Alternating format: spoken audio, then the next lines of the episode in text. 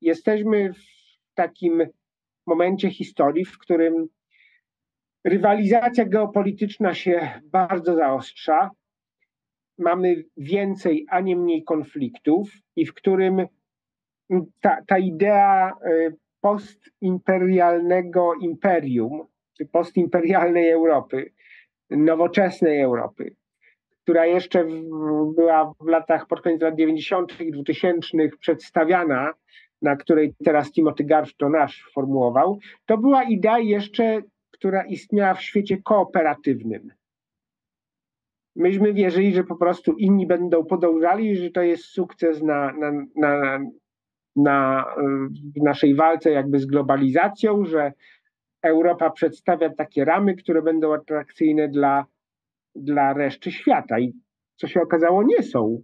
Więc jeżeli Europa ma się stać potęgą, e, bliższą tego imperium, o, o którym mówimy, to ona musi mieć twarde narzędzia rywalizacji e, w, w globalnym świecie. I wtedy się będzie e, liczyła. Więc to nie będzie tylko potęga atrakcyjności, to muszą być naprawdę twarde narzędzia uprawiania polityki i wymuszania zmiany zachowań. No, taka, taka rzecz, prawda?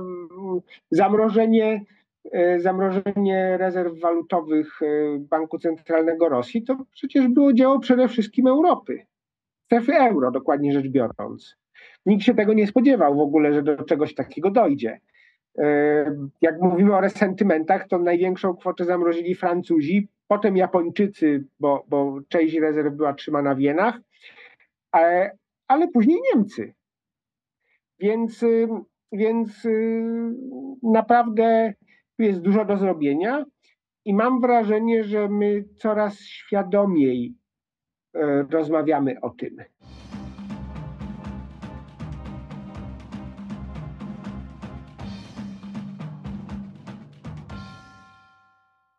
Dzień dobry Państwu. E, Paweł Kusiak i Łukasz Wyszyński witają serdecznie na kanale Stosunki Międzynarodowe Akademii Marynarki Wojennej. E, czy Europa stanie się postimperialnym imperium? E, to pytanie zainspirowane jest esejem Timotego Gartona Asha, który ukazał się w kwietniu tego roku na łamach Foreign Affairs. A my o tym eseju, ale nie tylko o tym, o tym problemie chcielibyśmy porozmawiać z naszym dzisiejszym gościem. Gościem doskonale, myślę, naszym widzom znanym, bo e, obecnym u nas po raz trzeci, choć mam nadzieję, że nie do trzech razy sztuka. E, jest nim pan dr Bartłomiej Nowak, politolog, doktor nauk ekonomicznych, wykładowca Akademii Finansów i Biznesu Wistula. Witam ciebie serdecznie Bartku i dziękuję, że znalazłeś czas. Witam serdecznie, dziękuję za zaproszenie i dodam, że okresowo w, u Was na uczelni też wykładałem.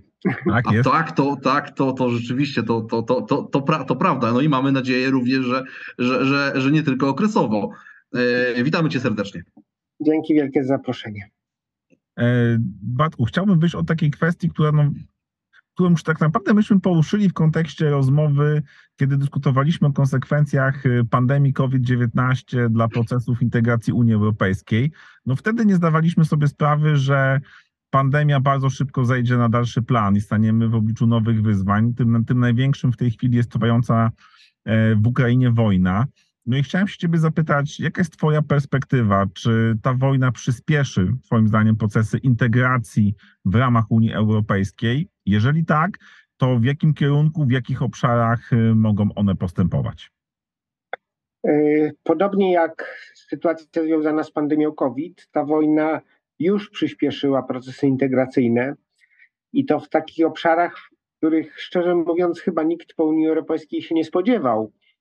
Y, I jeżeli Polska wysyła swoje uzbrojenie na Ukrainę, to równocześnie wysyła faktury o częściowy zwrot do Brukseli, która stworzyła środki pozabudżetowe, czyli de facto poza kontrolą parlamentu, ale dzięki temu e, zgodne z prawem, bo traktat e, lizboński, prawo podstawowe Unii zabrania finansowania obronności, a tymczasem Unia całkiem nieźle sobie radzi i z czegoś, co paradoksalnie nazywało się Peace Facility Fund, czyli fundusz tak naprawdę na rzecz pokoju i miał służyć no głównie, głównie państwom na południe od Europy.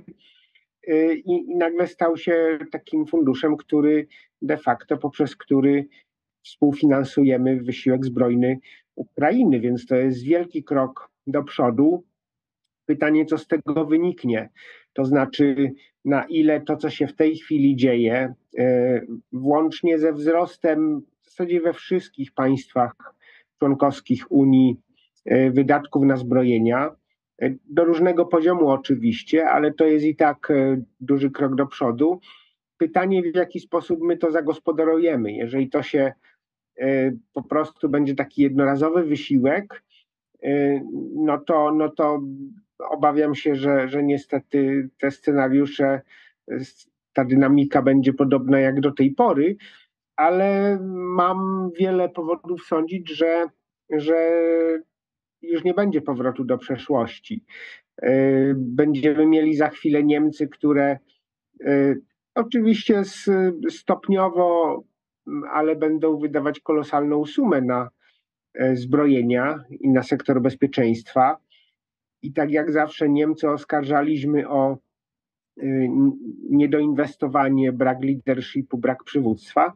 Tak, trzeba powiedzieć, że prezydent Zełański był przed chwilą e, przecież e, w Niemczech i on bardzo docenił rolę Niemiec i Niemcy są finansowo przeznaczają w sumach netto najwięcej e, na pomoc zbrojną Ukrainie i będą przeznaczać bardzo dużo pieniędzy, tak zwany Zeitenwende, na politykę bezpieczeństwa. Więc za chwilę my, jako Europa, będziemy musieli też y, przekonfigurować swoje myślenie, y, bo to będzie kształtowało pewnie nową dynamikę europejską. Więc pojawia się bardzo dużo szans. Czy zostaną wykorzystane, nie wiem. Y, natomiast mamy wszelkie formuły instytucjonalno-prawne, aby, aby te szanse były wykorzystane. W zasadzie wszystko jest gotowe, jeżeli chodzi o instytucje, które muszą zostać wzmocnione. Mamy Europejską Agencję Obronności, mamy Europejski Fundusz Obrony, mamy przegląd budżetów obronnych, tak zwany kart y, w państwach członkowskich. W tej chwili Unia kupuje i, będzie kupowała, y, dokonywała wspólnych zakupów amunicji, co jest w ogóle e, sensacją. Y, I to jest bardzo wiele mechanizmów. Nawet mamy w traktacie lizbońskim zapisy dotyczące wzajemnej, wzajemnej solidarności, które są mocniejsze niż artykuł 5 NATO. Więc y, ta cała infrastruktura instytucjonalna, instytucjonalno-prawna jest na miejscu. Yy, trzeba ją wypełnić treścią i mamy nadzieję, że to się stanie i tego Europie życzę. No to zanim do eseju wrócimy, to ja cię dopytam, bo wspomniałeś yy, o Niemcach. Yy, no i bo to faktycznie no Niemcom można powiedzieć mocno się obrwało przez cały miniony rok. Nie chcę wchodzić tutaj w dyskusję, czy słusznie, czy słusznie, czy nie, ale faktycznie możemy w ostatnim okresie obserwować wiele działań, które, y, które to oblicze zmieniają. Zobaczymy, co będzie w Wilnie w lipcu na szczycie NATO, bo to też będzie taki moment pewnie, pewnie jakiegoś takiego sprawdzania rzeczywistych intencji i weryfikacji pewnych działań, ale korzystając z okazji, że, że, że właśnie wspomniałeś o traktacie lizbońskim, to zapytam Cię, jaki jest Twój stosunek do tej idei, o której mówił Scholz ostatnio, y, zmiany sposobu głosowania tej z traktatu lizbońskiego no, na, na, na większościową. Czy ty no bo to się wpisuje w te procesy. Czy ty uważasz, że, to, że jest teraz przestrzeń w ogóle na dyskusję tego rodzaju, czy to jest po prostu idea, która, która ma być rzucona, a powróci się do niej przy jakiejś innej okazji? No i co w ogóle myślisz o tym, czy powin, powinno się grzebać w tym momencie przy sposobie głosowania? Tutaj jest wiele aspektów tego, y, tego problemu, również nawiązujących do do tego wątku, który podjął Timothy Gartonasz, o, o czym zaraz powiem. Więc pierwsza rzecz to, to nie jest po stronie Scholza. Ja mam pełne przekonanie, on to nie pierwszy raz mówi, ale ja też mam, jestem również praktykiem polityki i, i mam różne kontakty w partiach politycznych. Teraz zresztą do Berlina jadę na, na zaproszenie partii rządzącej w, za tydzień. I y, muszę powiedzieć, że to jest bardzo przemyślana jego polityka, czy jego pomysł wynikający z rozumienia integracji europejskiej. To nie jest tylko hasło rzucone o tak, że będzie łatwiej podejmować decyzje. I teraz skąd to się bierze? Y, tego nie widać jeszcze na powierzchni, ale ja mogę powiedzieć, że y, po moich różnorakich rozmowach i też po ostatnim pobycie w Brukseli, to co się szykuje pod powierzchnią i to za chwilę pewnie wyjdzie, to jest wielka debata o kształcie integracji europejskiej. Y, my jako Polska doświadczyliśmy takiej debaty i pewnie mało kto y, przed wejściem, przed rozszerzeniem 2004-2007, y, bo to było rozszerzenie w dwóch turach wtedy, ale ta debata się ciągnęła od, zaczynając od traktatu z Amsterdamu, po traktat z Nicei, później konwent, traktat lizboński. Y, ona była strasznie długa. Europa cały czas uważała, że musi wiele rzeczy zrobić w związku z rozszerzeniem, że nie jest gotowa na tak zwany Big Bang, czyli duże rozszerzenie Unii Europejskiej, z którego Polska była największym tak naprawdę wyzwaniem czy, czy problemem. Y, I teraz dzieje się to samo. Y, dlaczego? Dlatego, że będziemy de facto mieli do czynienia z Unią 30 plus państw to już nie jest y, wąski projekt, jaki był w gronie 12 czy 15. To jest podwojenie liczby członków, ale to jest też y, zupełnie inna definicja geograficzna Unii Europejskiej. My wręcz zmieniamy geopolitykę na naszym kontynencie. Bo jeśli przystąpią Bałkany, o tym czy przystąpią pewnie jeszcze sobie powiemy, i e, Ukraina, Mołdowa, Gruzja, y, to to jest po prostu zupełna zmiana geografii Unii Europejskiej, oznaczająca bardzo poważne wyzwania nie tylko dla Unii w takim szerokim kontekście geopolitycznym, ale dla samej Unii e, wewnątrz, dla przygotowania Unii. E, e, no dla Francji chociażby zupełnie zmieni się ta geografia, bo nagle Francja czy Hiszpania po prostu będą no nie, na zupełnie nie to, że zmarginalizowane, e, ale, ale to nie będzie serce kontynentu, tak bym powiedział. Serce kontynentu przesunie się znowu na wschód. I pytanie oprócz geografii, więc geografia i granice Unii, tego czym ma być ostatecznie Unia Europejska, bo myśmy nigdy nie odpowiedzieli sobie na to pytanie ani pod kątem instytucjonalnym, ani pod kątem granic. Pytanie o granice jest pytaniem bardzo, bardzo politycznym. I ono za chwilę stanie, ja jestem o tym przekonany, i rozpocznie się szersza debata, która będzie miała różnorakie implikacje w ogóle dla, dla potencjalnej akcesji tych nowych krajów. Ale my musimy być intelektualnie e, gotowi na taką debatę. W związku z tym, to co kanclerz Scholz mówi od dawna, on ma przekonanie, że taka Unia 30 plus to już będzie organizm bardzo trudno zarządzalny.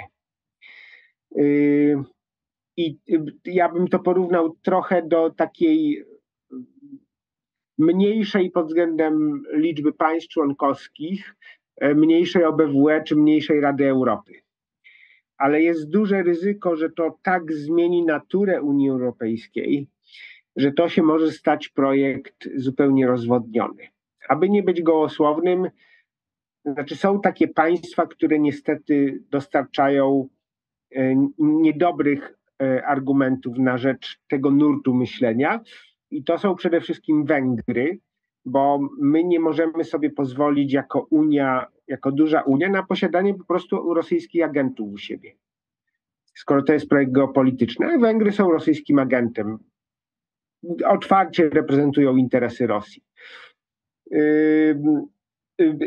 nie możemy sobie pozwolić na posiadanie takich krajów w przyszłości, które za nic mają zasady praworządności. I tutaj mówię o, o Polsce, to znaczy trzeba zdawać sobie sprawę, ja byłem teraz w Bośni, i Bośnia jest państwem całkowicie dysfunkcjonalnym. Tam się spotkałem naprawdę z najwyższymi y, urzędnikami zarządzającymi i politykami zarządzającymi Bośnią.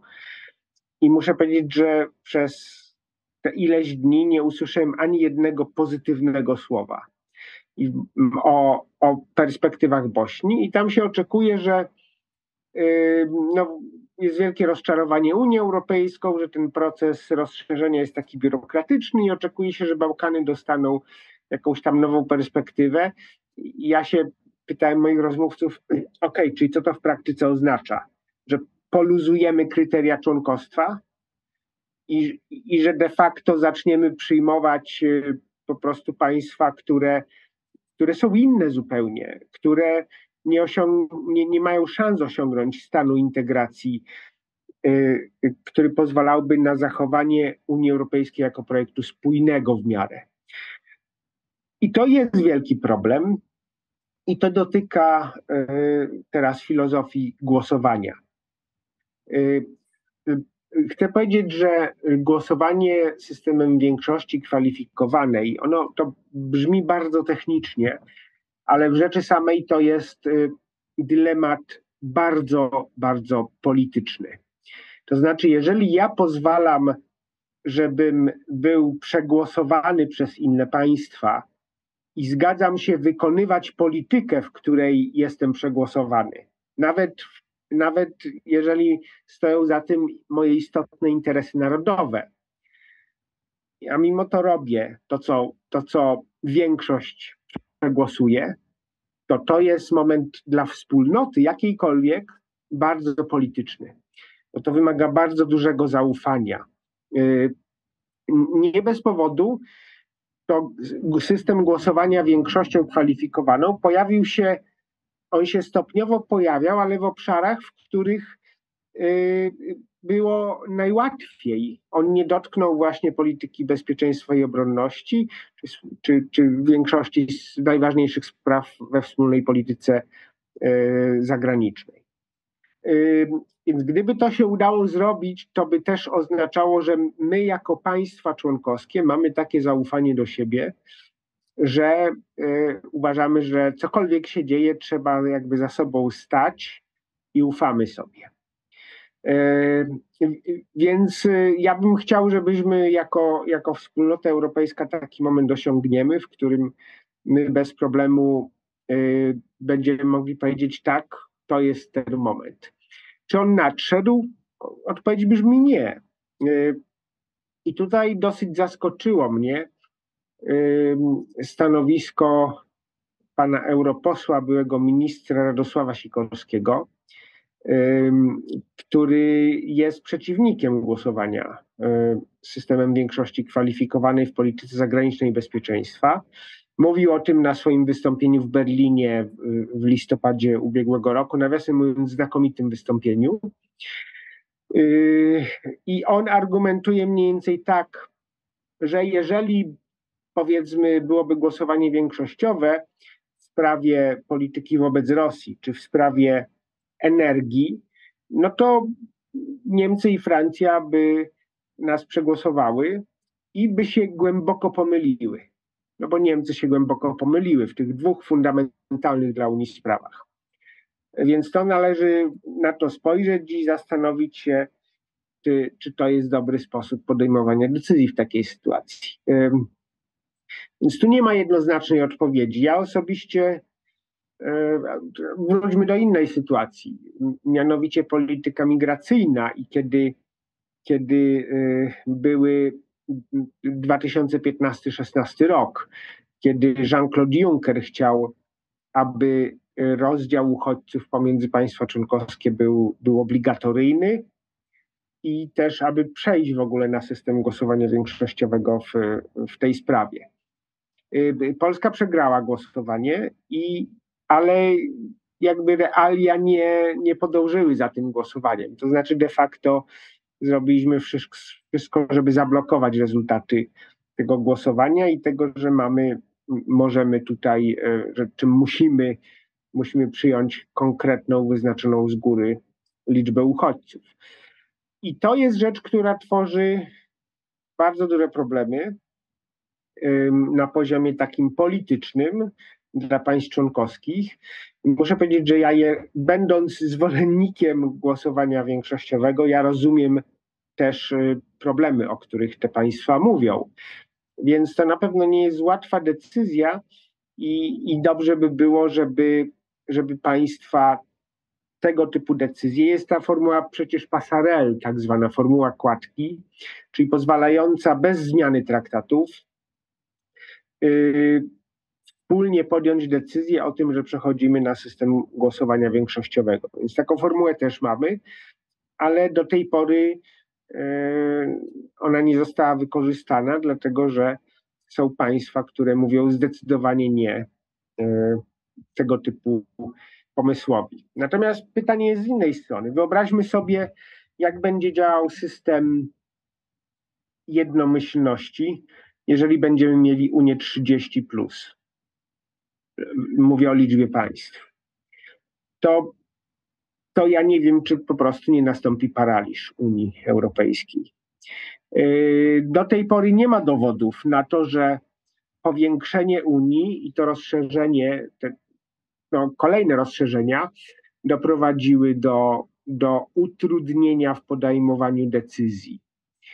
Y, nie ma takich naukowych dowodów y, i jest to w miarę dobrze policzone, aczkolwiek z tego, co ja słyszę y, w kręgach brukselskich, to jednak jest bardzo ciężko osiągać pewne, pewne decyzje w, w tak dużym gronie.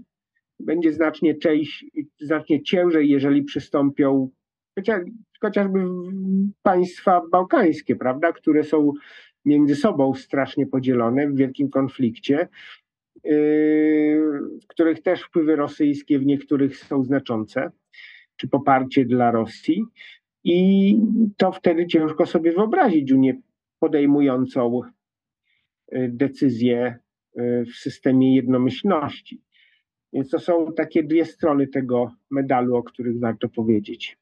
To myślę, że to jest o tyle ważne, że tak naprawdę cały system zarządzania każdą strukturą czy organizacją powinien ją wspierać, a nie stanowić dla niej ograniczenie, więc myślę, że to jest ważne, co mówisz, że przy zmieniającej się strukturze, no w przypadku polityki międzynarodowej de facto, tak jak powiedziałeś, zmianie trochę myślenia o tej o geopolityce w, na kontynencie europejskim, no te, te struktury muszą się nawzajem wspierać, ale ja bym już chciał trochę przejść do, e, do tego, co stanowi trochę oś naszej rozmowy, czyli wywołany esej. No i e, tutaj postawić przed Tobą takie pytanie, czy wojna na Ukrainie mm, tworzy warunki do budowy nowego typu imperium europejskiego i tutaj takiego, którego Esz określa mianem postimperialnego imperium. Czy, czy Twoim zdaniem to rzeczywiście to, co widzimy w konsekwencji wojny na Ukrainie, tego, co tutaj sygnalizujesz, czyli w jakich obszarach w tej chwili ta dyskusja będzie najbardziej paląca, jakie są oczekiwania państw, które może by chciały aspirować do Unii Europejskiej,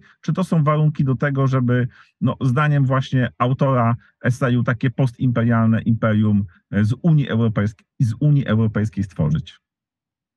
Tutaj też jest kilka aspektów. Y, ja bym może zaczął od tego, że tego typu argumenty i tezy pojawiały się już wcześniej. Pojawiały się już, e, kiedy Unia dokonywała tego wielkiego rozszerzenia e, pod koniec lat 90. I wtedy mówiło się o tym. Mark Leonard, znany pewnie części naszych widzów, e, szef Europejskiej Rady Polityki Zagranicznej, on napisał taką książkę Dlaczego Europa będzie przewodzić w XXI wieku tak ją zatytułował, argumentując, że właśnie jest takim ponowoczesnym imperium, które przyciąga y, swoją atrakcyjnością, że jest, y, że bazuje na wartościach, y, bazuje na współpracy, państwa ze sobą nie walczą i do tego zmieniają się pokojowo na lepsze i jest dobrobyt, dlatego że każde państwo, które przystępuje zyskuje gospodarczo, staje się częścią wspólnego rynku, PKB per capita rośnie, więc to był taki bardzo idylliczny obraz. Tego sformułowania o tym ponowoczesnym imperium użył także Robert Cooper, też znany pewnie części naszych słuchaczy. Twórca Europejskiej Strategii Bezpieczeństwa, czy współtwórca 2003 roku, ale jeden z takich najbardziej wpływowych myślicieli. I to były lata 2000, mm, końcówka lat 90. Y, no i brzmi to bardzo fajnie, tylko że mm, y, ja jako, jako zwolennik integracji europejskiej byłbym bardzo za tym, żeby rzeczywistość tak wyglądała.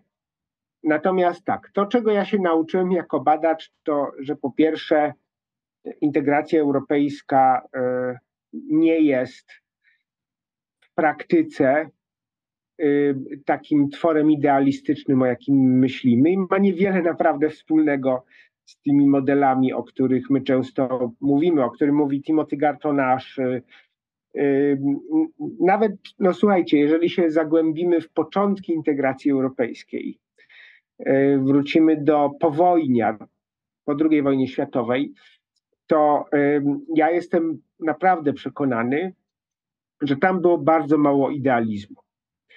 Ludzie, którzy reprezentowali jakiś typ idealizmu, no kongres haski był, prawda, e, utworzony z wielkim idealizmem, a, a dzisiaj to jest Rada Europy, okej, okay, tak, e, może, może nie mało znaczący twór, ale, ale na pewno nie, nie kluczowy.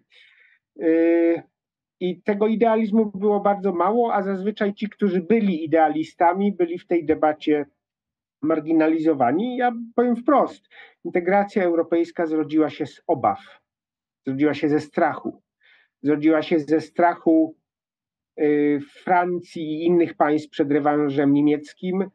Y, to, to, było, to była wzajemna logika napędzającego się strachu, którą starali się jakoś moderować Amerykanie. Y, strachu przed, przed tym w Europie panował głód wtedy. Mało kto, mało kto sobie zdaje sprawę. I jak w ogóle zobaczymy na, na taką dynamikę integracji europejskiej, ja miałem przyjemność uczestniczyć w negocjacjach nad traktatem konstytucyjnym Europy, który później upadł w referendum we Francji i w Holandii, czyli w państwach założycielskich y, Unii Europejskiej. Y, I później się przekształcił w traktat lizboński po rozbiciu na, na dwa traktaty. I tam naprawdę też była grupa osób, to Giscard d'Estaing, był prezydent Francji, miał osobiste ambicje i wymyślił, że trzeba konstytucję europejską, no bo już był wiekowy i, i chciał jakoś uwiecznić e, swoje osiągnięcia jako polityka i jako bez wątpienia osoby, która du wniosła duży wkład w integrację europejską. Ale tak naprawdę ta perspektywa jednoczenia kontynentu, jak y, ja pamiętam bardzo dobrze y, rozszerzenie 2000 4-7. Ja osobiście dużo czasu spędziłem na tym, żeby Polska weszła do Unii Europejskiej jako, jako jednak e, młodszy człowiek też, e, ale dla mnie to było wydarzenie generacyjne. E, I pamiętam bardzo dobrze, że naprawdę tego idealizmu w negocjacjach akcesyjnych było bardzo, bardzo mało. Językiem idealizmu o tym, że Europa jednoczy jednoczy się po prostu i że to jest, y, że to jest epokowy moment, no to mogę powiedzieć, to mówili głównie politycy z Polski, tacy jak y, y, Bronisław Geremek, Jan Kułakowski nasz Jan Paweł II. Oni, on, oni mówili tym językiem, ale to, to naprawdę nie bardzo trafiało do, do elit europejskich. Te dyskusje, które były, to były o o, o, o tym, jaki rozmiar mają mieć klatki dla kur, y, mnóstwo technicznych rzeczy, ale ciężko powiedzieć, że tu stała jakaś taka idea przewodnia. Gdyby rozszerzenie 2004 i później 7 było poddane w, ref, w referendum w państwach członkowskich ówczesnej Unii Europejskiej, to by nie przeszło nigdy. Więc, więc musimy sobie zdawać sprawę, że ten, ta wizja integracji europejskiej taka powiedzmy lukrowana nie jest. I teraz tak, co ma być imperium? Tym, o którym mówi Timothy Gartonasz.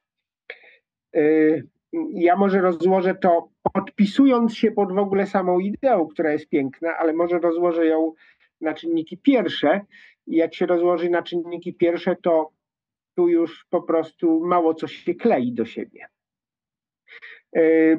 Tym y, ma być postimperialne imperium. No przede wszystkim Unia, ja muszę powiedzieć, jest, y, jest y, organizacją międzynarodową plus.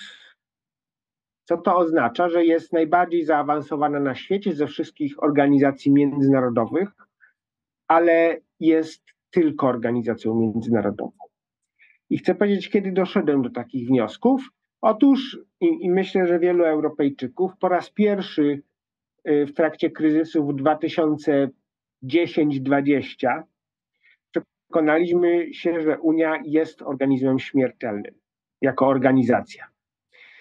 Yy, przekonaliśmy się też, że podstawy integracji są trwalsze niż myśleliśmy, ale, ale wiemy, że jak nie będziemy dbać o Unię, jak nie będzie tych jednak wspólnych chęci, wspólnej chęci do działania, wspólnych podstaw przestrzegania norm, yy, to, to, to się nie utrzyma jako organizacja 30. Yy, I czym jest Unia Europejska? Imperium jednak charakteryzuje się, i to chciałbym podkreślić, yy, yy, pewną silną egzekutywą.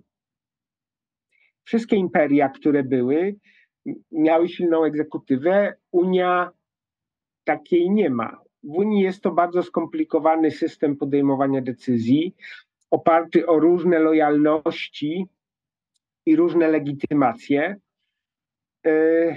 I w Unii jednak wciąż najważniejszym graczem są państwa członkowskie. Jest wspólna wola państw członkowskich. Mm, ona czasami działa, jak zadziałała na Ukrainie, co jest naprawdę, Unia się tutaj spisała na medal, ale chcę podkreślić, y, tego naszego, tej naszej postawy ukraińskiej nie byłoby bez Stanów Zjednoczonych. Gdyby nie administracja Joe Bidena, y, gdyby nie jej zakulisowe działania w tym pierwszym momencie, zaraz po wybuchu wojny i przed wybuchem wojny, to nie byłoby jedności europejskiej. Jestem o tym y, przekonany, już nie mówiąc, co by było, gdy, gdybyśmy mieli w Stanach Zjednoczonych y, Donalda Trumpa u steru władzy. To, to aż nie chcę myśleć, jak, jakby dzisiejsza rzeczywistość wyglądała. Unia nie ma takich cech y, imperium, o których my y, tradycyjnie myślimy. Nie ma jednolitego centrum władzy. Y, te, ta, ta władza się w zależności od dziedziny przesuwa, ale ten, ten charakter władzy w Unii Europejskiej jest bardzo, po pierwsze, rozproszony i bardzo taki uzależniony od y, obszaru decydowania. Jest kilka obszarów, których, y, w których jesteśmy silni na świecie. I to są obszary, mówiąc wprost, w których instytucje europejskie mają, y, mają wyłączne tak zwane kompetencje, czyli przede wszystkim polityka konkurencji, polityka monetarna, chodzi o strefę euro, bo mamy drugi najważniejszy pieniądz na świecie, no i handel międzynarodowy. To są, to są obszary, w których, w których jesteśmy y, gigantami ekonomicznymi, tak zwanymi. Mamy y, w dziedzinie polityki technologii nowych, to mamy rzeczywiście rozwiązania, które są punktem odniesienia dla innych części świata. I y, tu też możemy regulować ze względu na skalę rynku, e, rzeczywiście być potęgą w, skali świata. Ale inne obszary tego, co bym określił jako rzeczy charakterystyczne imperium, są, są nie do końca. No przede wszystkim polityka bezpieczeństwa, o której mówimy, która ma potencjał, ale która jest cały czas, zobaczcie, w fazie zupełnie zalążkowej. Ja już naprawdę, ja nie jestem taki stary, ale pamiętam już tyle ogłoszonych przełomów dla y, tożsamości Unii w polityce bezpieczeństwa. Zaczynając od tego, że, że y, y, Jugosławia, później Kosowo miały być takim momentem, który po prostu, no to jest nasz kontynent i musimy zadbać o siebie. Później wojna w Iraku, później Libia, interwencja europejska, którą Amerykanie chcieli obserwować z tylnego siedzenia i nie dali rady, bo Europejczycy ponieśli klęskę, jeśli chodzi o interwencję. Y, I teraz znowu no, rzecz się dzieje na, na kontynencie europejskim, prawda? A, a Europę musieli naprawdę tutaj sklejać i mobilizować Amerykanie. No to jest taka część, która, w której należałoby kwestionować to, że jakimkolwiek nowoczesnym Europa może, może być imperium. Y, y, imperium, y, ona też jest jakby specyficzna, rzeczywiście ma tą siłę przyciągania atrakcji innych państw, ale obraz jest tutaj bardzo zniuansowany. Ja właśnie, jak wróciłem z Bałkanów, to mam, zobaczcie, że, że na, na Bałkanach to, co działało bardzo dobrze w wypadku Europy Środkowej i Wschodniej, czyli warunkowość, conditionality, 90 tysięcy stron unijnego prawa podstawowego AKI do wcielenia do naszego systemu prawnego i siła Unii w postaci tego, że może, może nas dopuścić do członkostwa bądź nie, w przypadku ba małych Bałkanów nie działa. To ile lat? Yy, I dla nich nie ma alternatywy, chcę podkreślić, naprawdę. Tam nikt nie mówi, że istnieje jakaś alternatywa, ale pomimo to ten proces jest, idzie bardzo, bardzo wolno. W niektórych państwach raczej chyba wstecz niż do przodu. Yy, więc y, to ma swoje ograniczenia, e, chcę powiedzieć. I Unia nie ma twardych narzędzi, żeby ku, ku zaskoczeniu, prawda? Bałkany to jest jednak wybuchowy obszar, ale mały geograficznie rejon. E, więc, więc ja bym tutaj z tą Europą 30, plus, o której mówi Timothy Gartonasz, i tym nowoczesnym imperium, do którego wszyscy lgną. Ja bym był bardzo ostrożny, podkreślając, że, że ta wizja jest oczywiście bardzo atrakcyjna. I zobaczmy też na, na samą przestrzeń tak zwaną posowiecką. Y, Ukraina, Mołdowa, ok, to są, to są wyjątki, ale już w Gruzji raczej widzimy odwrót od y, reform demokratycznych, mimo że w Gruzji jest mnóstwo flag unijnych, już nie mówiąc o innych państwach. Y, więc y, to, to nie jest chyba tak do końca, że, że Europa będzie tutaj. Y, imperium musi mieć też pewną jakąś, powiedziałbym, jasną politykę w pewnych obszarach. Jeżeli weźmiemy potencjał rozszerzania, to my naprawdę nie mamy to. Unię czeka wielka debata wewnętrzna o tym, o tym rozszerzaniu. Y, są w tej chwili, jest kilka państw, które po cichu mówi, tego też jeszcze się publicznie nie mówi, ale będą państwa, które będą warunkowały jakąkolwiek dyskusję o Ukrainie y, wcześniejszym rozszerzeniem o Bałkany. Mówiąc, że Bałkany to jest niedokończona robota, a tam ja naprawdę po tej wizycie nie mam przekonania, że ta robota może być szybko dokończona. Więc to będzie na pewno bardzo, bardzo długi proces, w którym, jak już wiemy, ta siła e, warunkowości jest e, słaba po prostu po stronie, no jakby nie działa, w tym przypadku nie działa. W przypadku Polski i państw e, Europy Środkowej i Wschodniej to działało, aczkolwiek się jakoś odwróciło, no bo Polska i Węgry są takimi przykładami, że naprawdę y, ja jak jeździłem po tym, jak Polska zaczęła mieć, weszła w procedurę artykułu 7, zaczęła mieć problemy z praworządnością, jak jeździłem do Europy Zachodniej, to wielokrotnie słyszałem, że rozszerzenie było błędem. Mówiliśmy, tak, że wasza demokracja jest na to niegotowa. No bo cokolwiek by powiedzieć o, o Francji czy o, o innych krajach, nawet jak rządzą we Włoszech, tak? We Włoszech też rządzą populiści, eurosceptycy, ale coś z tego wynika dla integracji europejskiej? Nie wynika. We Francji Le Pen istotnie zmieniła stanowisko yy, i nie jest tak bardzo, powiedzmy, przeciwko Unii. Na pewno nie jest za wyjściem ze strefy euro. I chyba te obawy są mniejsze, tak? Natomiast, yy, natomiast u nas, czy nie mówiąc o, o tym, że na Węgrzech, one się po prostu e, z nich wynikają poważne konsekwencje. E, tak samo w Austrii, tak? W Austrii jednak rządzili, rządziła skrajna prawica. Jakby nic wielkiego się nie stało.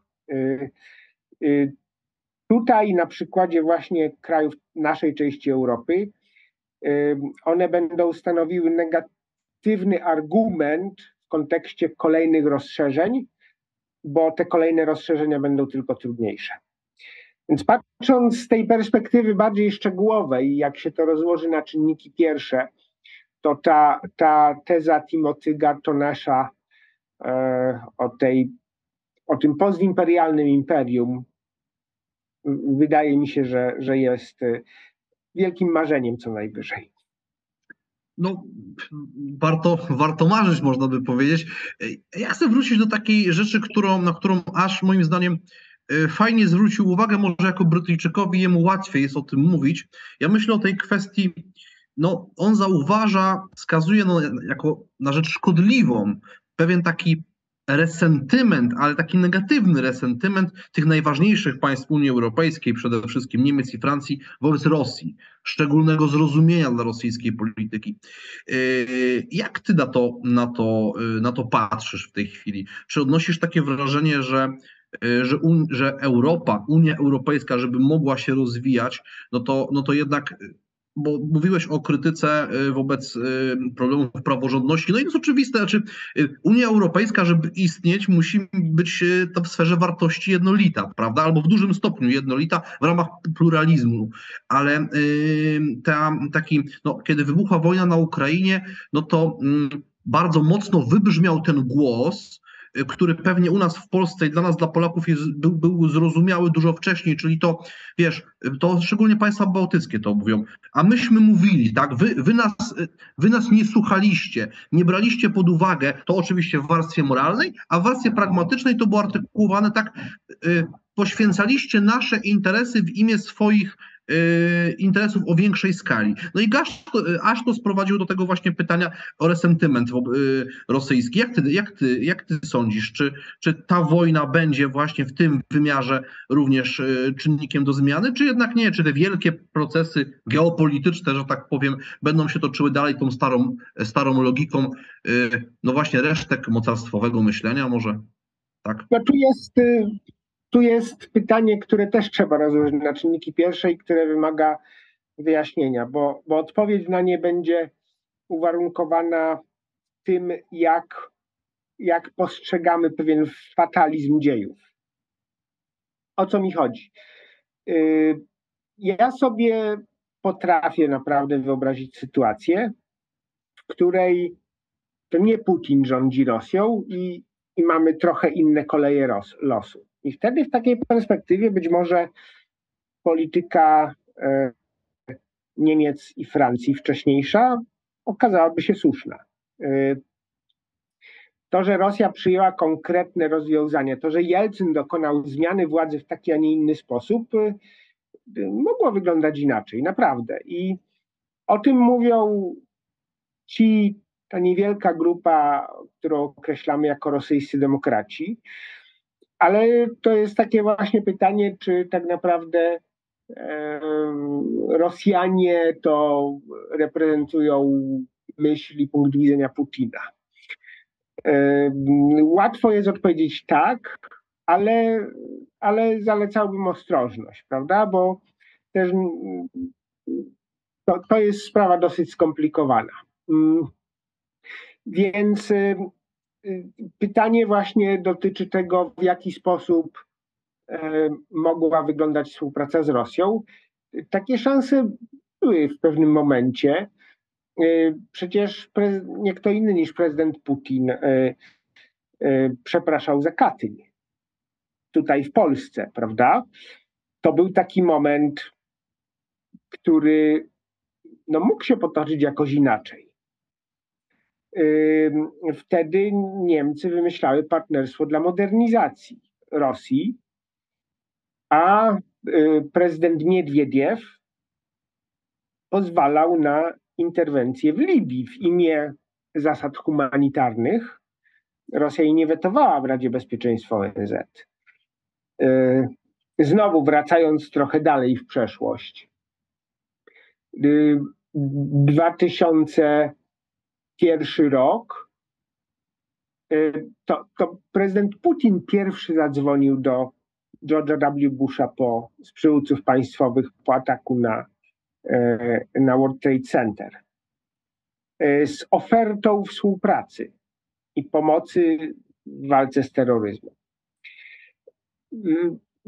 Tutaj można mówić o całym, o, o, o większej nawet ilości takich momentów, w których ta współpraca mogła przeważyć nad, nad tymi elementami e, wrogości. E, to jest też kolejna inna sprawa. No wszystkie, wszystkie e, dowody wskazują na to, że, że Putin stał się zupełnie paranoidalny, jeżeli w okresie COVID-u, kiedy on był w odizolowaniu, ciężko się było do niego dostać, on się naczytał jakiś głupot, zaczął tworzyć w ogóle własną wersję historii Rosji w oderwaniu od rzeczywistości. E, więc to mogło wyglądać inaczej e, historycznie. Więc ja bym był raczej bardzo, raczej byłbym ostrożny właśnie z podobnymi tezami. Mm. I tego, tego po prostu nie wiemy. Więc nie chcę nie chcę tutaj e, spekulować, że taka zawsze była natura Rosji. No owszem, możemy powiedzieć, że mieliśmy rację jako państwa Europy Wschodniej. E, możemy teraz ganić Niemcy. E, tylko okej, okay, pytanie jest takie, co należało, co i kiedy należało robić inaczej. Na pewno mogę powiedzieć, że inaczej po naszej stronie mogła wyglądać reakcja na Krym. Y, gdybyśmy nałożyli na Rosję takie sankcje, jak teraz nałożyliśmy, to, to nie byłoby teraz wojny w Ukrainie. O tym jestem. To jest hipoteza, ale, ale wydaje mi się o dużym stopniu prawdopodobieństwa. Gdybyśmy wtedy zareagowali ostro. Yy, mogliśmy inaczej zareagować na to, co Putin robi w Syrii. Yy, tylko pytanie, czy chcieliśmy. I odpowiedź brzmi nie. No nie chcieliśmy.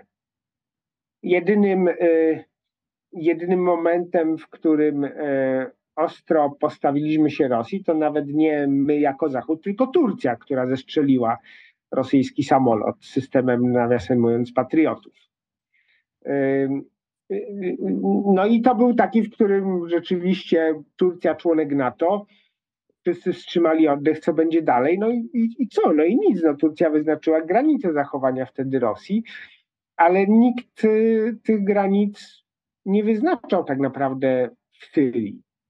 Ale też cofając się dalej, trzeba uczciwie powiedzieć, że y, mogliśmy nie atakować Iraku. To była wojna nielegalna, w 2003 roku, sprzeczna z prawem międzynarodowym i tu Rosja ma rację.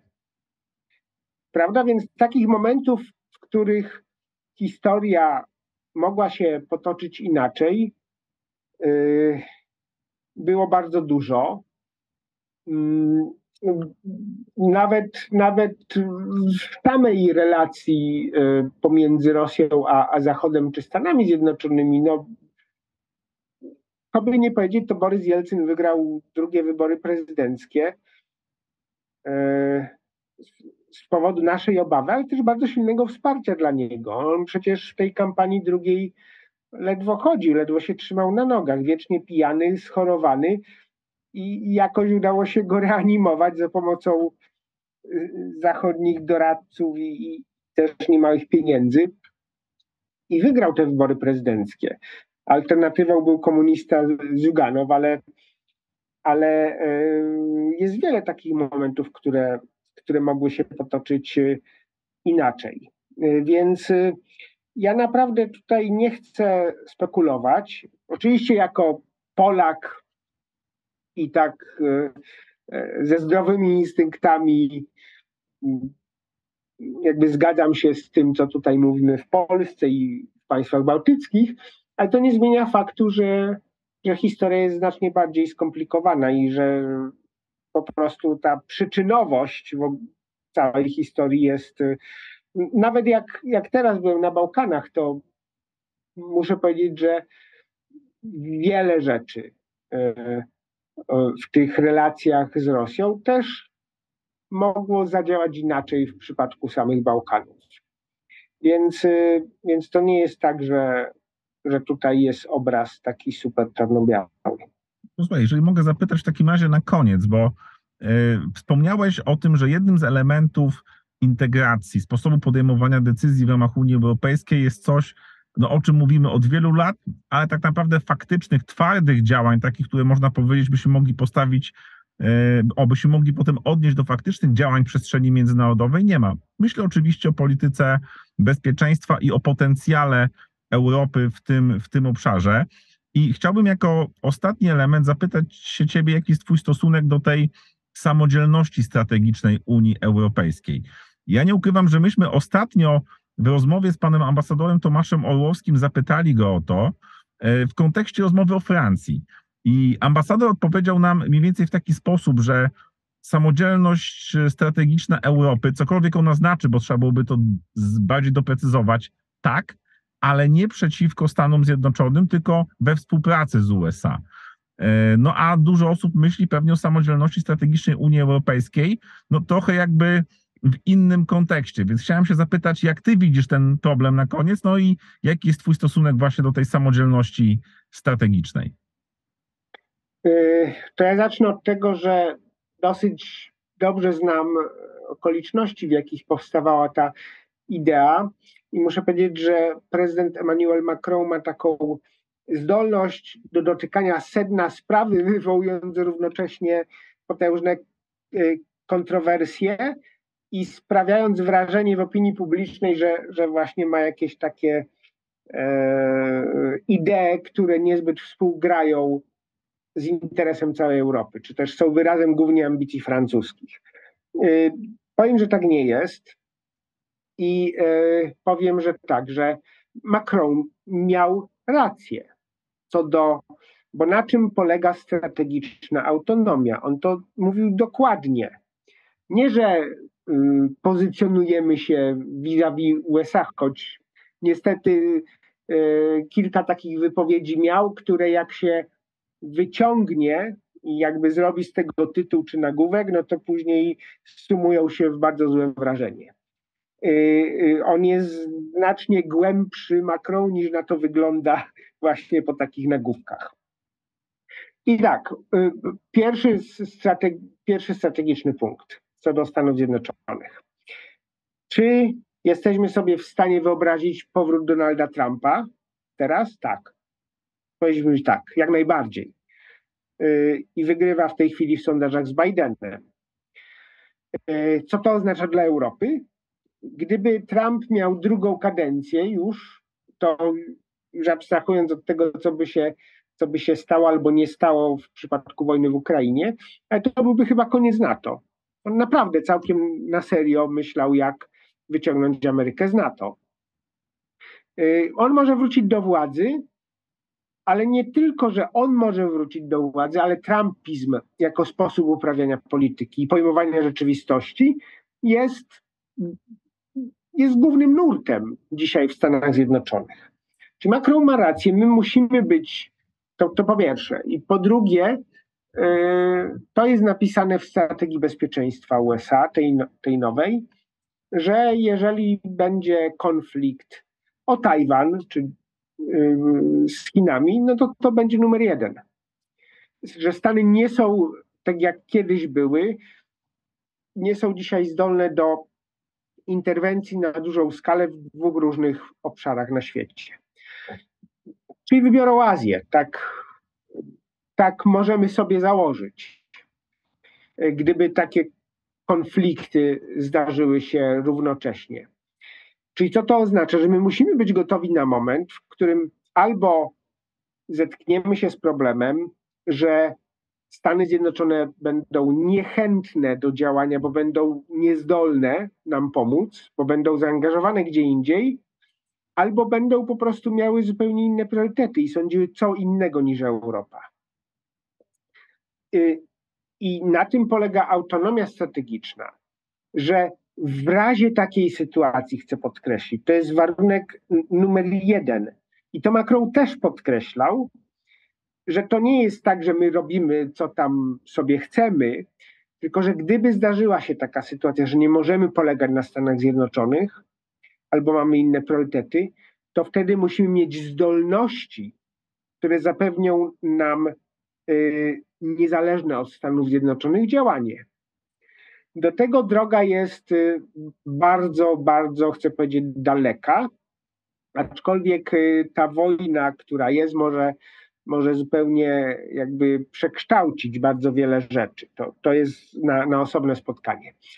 Y, w międzyczasie ta idea strategicznej autonomii bardzo ewoluowała, trzeba powiedzieć. Od tego pierwszego momentu, w którym Macron o niej powiedział, tak teraz tak naprawdę Unia Europejska wzięła na sztandar strategiczną autonomię w całym spektrum obszarów, nie tylko w obronności, ale również przede wszystkim w polityce gospodarczej, w dostępie do, do zasobów krytycznych.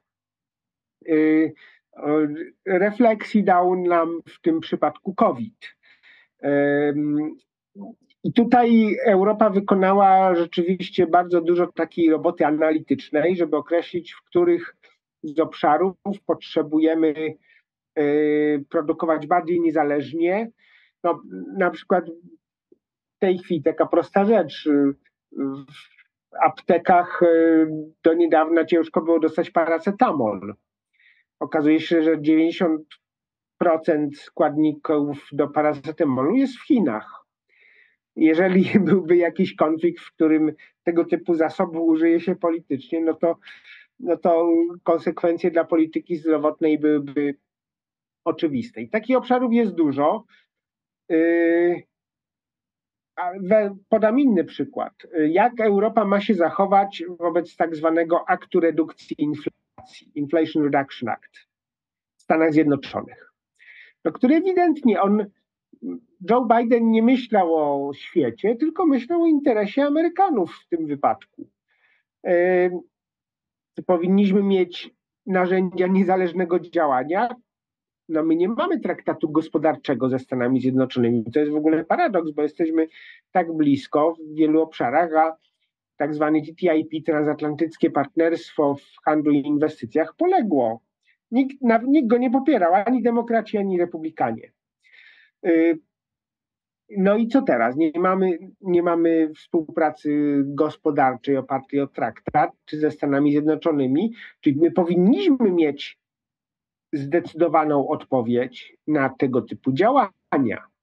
Y, Amerykanie w pierwszym rzędzie, niezależnie czy to jest administracja republikanów czy demokratów, działają w interesie Stanów Zjednoczonych. E, amerykański Fed nie patrzy na państwa rozwijające się, tylko działa w interesie Stanów Zjednoczonych i amerykańskich podatników. No, ma mandat taki do tego. Więc e, nie należy się łudzić. W bardzo wielu obszarach zarówno bezpieczeństwo i obronność, które jest bardzo delikatną sprawą ze względu na NATO i ze względu na te różne wrażliwości, które są w Europie, ale też w takich obszarach jak autonomia monetarna i zwiększanie internacjonalizacji euro. I naprawdę całe spektrum możemy zarysować. Moja odpowiedź brzmi zdecydowanie tak. Tylko należy to robić z bardzo dużym wyczuciem. Najlepiej oczywiście e, w, dużym, w dużej kooperatywie z Amerykanami, e, ale należy to robić konsekwentnie. Jesteśmy w takim momencie historii, w którym rywalizacja geopolityczna się bardzo zaostrza. Mamy więcej, a nie mniej konfliktów, i w którym ta, ta idea e, postimperialnego imperium, czy postimperialnej Europy, nowoczesnej Europy, która jeszcze była w latach pod koniec lat 90. i 2000 przedstawiana, na której teraz Timothy Garf nasz formułował, to była idea jeszcze która istniała w świecie kooperatywnym. Myśmy wierzyli, że po prostu inni będą podążali, że to jest sukces na, na, na, na w naszej walce jakby z globalizacją, że Europa przedstawia takie ramy, które będą atrakcyjne dla, dla reszty świata. I co się okazało, nie są. No, może, może Afryka próbuje podążać e, integracją, ale jest lata świetlne jeżeli chodzi o zaawansowanie tej integracji, ale Europa nie jest przykładem dla reszty świata. Więcej jest rywalizacji, y, walki o wpływy. W tej chwili nawet użycia siły zbrojnej. Dramatycznie wzrosła liczba y, ofiar w wyniku konfliktów zbrojnych. I my nie możemy się, jakby my jako Europa, będąc, hołdując wartościom z lat 90., czyli otwarty handel, i tak dalej. Obawiam się, że, że będziemy przegrywać na tej, y, y, w tej sytuacji, a Chiny to znakomicie wykorzystywały, prawda? Jeżeli chodzi o inwestycje i, i, i mnóstwo innych rzeczy. Więc jeżeli Europa ma się stać potęgą, y, bliższą tego imperium, o, o którym mówimy, to ona musi mieć twarde narzędzia rywalizacji w, w globalnym świecie. I wtedy się będzie e, liczyła. Więc to nie będzie tylko potęga atrakcyjności, to muszą być naprawdę twarde narzędzia uprawiania polityki i wymuszania zmiany zachowań. Y, no, taka, taka rzecz, prawda? Zamrożenie, e, zamrożenie rezerw walutowych Banku Centralnego Rosji to przecież było dzieło przede wszystkim Europy strefy euro, dokładnie rzecz biorąc. Nikt się tego nie spodziewał w ogóle, że do czegoś takiego dojdzie. E, jak mówimy o resentymentach, to największą kwotę zamrozili Francuzi, potem Japończycy, bo, bo część rezerw była trzymana w jenach, ale, ale później Niemcy. Więc, y, więc y, naprawdę jest dużo do zrobienia i mam wrażenie, że my coraz świadomiej rozmawiamy o tym. To znaczy, ta idea, która, jak Macron ją wypowie, to naprawdę podnosi się wrzawa i, i tak dalej. Po Macrona trzeba, ja się też nauczyłem, że trzeba czytać całego. Nawet ten słynny wywiad dla ekonomista, w którym on rzucił hasło, że NATO jest y, w stanie śmierci mózgowej. Y, ja przeczytałem cały ten wywiad, który był na stronach ekonomista, on był w skróconej formie i naprawdę Macron miał wtedy rację, no bo jeżeli nie ma Stanów Zjednoczonych, na, e, e, jeżeli Stany Zjednoczone, a wtedy był taki okres, że, że Trump po prostu chciał wyjść z NATO i e, twierdził, że nie interweniowałby w przypadku niektórych państw, no to o czym my mówimy? No miał rację Macron, tylko sposób, w jaki to przekazał, był po prostu no bardzo kontrowersyjny i, i niedobry. Ale to jest bardzo ciekawa debata i, i na pewno myślę, że panowie i nasi widzowie będziemy do niej wracać nie raz. Tak, wiesz, myślę, kiedy teraz y, odpowiadałeś na to ostatnie pytanie, to ja wręcz w mojej głowie zaczął się rodzić pomysł na naturalną kolejną rozmowę o tym, jak sobie wyobrażamy y, Unię Europejską za 20 lat, choć z drugiej strony sam się za to rugam, bo pamiętam jak naszą pierwszą rozmowę, to jest trzecia, nagrywaliśmy w innym świecie zupełnie i ile wydarzyło się od czasu, kiedy nagrywaliśmy naszą pierwszą rozmowę, no to czy my możemy w długiej perspektywie prognozować? Jednak próbować możemy, no bo to jest zawsze wyzwanie intelektualne. Podpisuję się pod tym, że polityków trzeba czytać w całości, bo to w dobie krótkich social mediowych komunikatów rzeczywiście e, czasami yy, wyolbrzymiamy pewne przekazy. No i, yy, no i jakby dziękuję za tą konkluzję, o której mówisz, bo to też jest otwarcie kolejnej debaty, że żeby realizować jakąkolwiek ideę, jakkolwiek pojmowanego imperium, E, choć ja osobiście coraz dłużej myślę, że ta formuła, może w języku angielskim ona inaczej brzmi, ale w języku polskim ona jest chyba bardziej nie, nie, nie, niefortunna. To by trzeba było jakoś inaczej, e, inaczej e, nazwać. Myślę sobie, może to ty powiedzieć, po nowoczesnym, bo to, to, może, to, może, to może bardziej pasuje, ale to, to jakby dyskusja na przyszłość trzeba mieć do tego narzędzia. Taka, taka jest prawda. I tu znów wracamy do tego, o czym mówiłeś w pierwszym pytaniu, czyli czy w drugim. Yy, zmiany w Unii Europejskiej, no bo to Unia Europejska nie jest dana raz na zawsze, a musimy, musimy albo żeby istniała to społeczeństwa jej krajów muszą o nią dbać i my jesteśmy częścią tego procesu, no bo my jesteśmy Unią Europejską, też możemy, też powinniśmy o tym yy, tak myśleć i tak mówić, nie jako o czymś yy, zewnętrznym. Drodzy Państwo, naszym gościem był pan dr Bartłomiej Nowak. Zachęcamy do pisania y, komentarzy, właśnie może odpowiadają na pytanie, jak wy sobie wyobrażacie Unię Europejską y, za 20 lat. Y, zachęcamy do subskrybowania naszego kanału, podawania tego materiału dalej, żeby rozchodził się jak najszerzej, a Państwa zapraszamy już na nasze kolejne rozmowy na kanale Stosunki Międzynarodowe Akademii Marynarki Wojennej. Bartku, jeszcze raz Ci bardzo dziękuję. Pięknie dziękuję i muszę powiedzieć, że bardzo dobry, wartościowy program robicie, oby, oby inne polskie uczelnie też podążały waszym tropem. Gratulacje. Dziękujemy.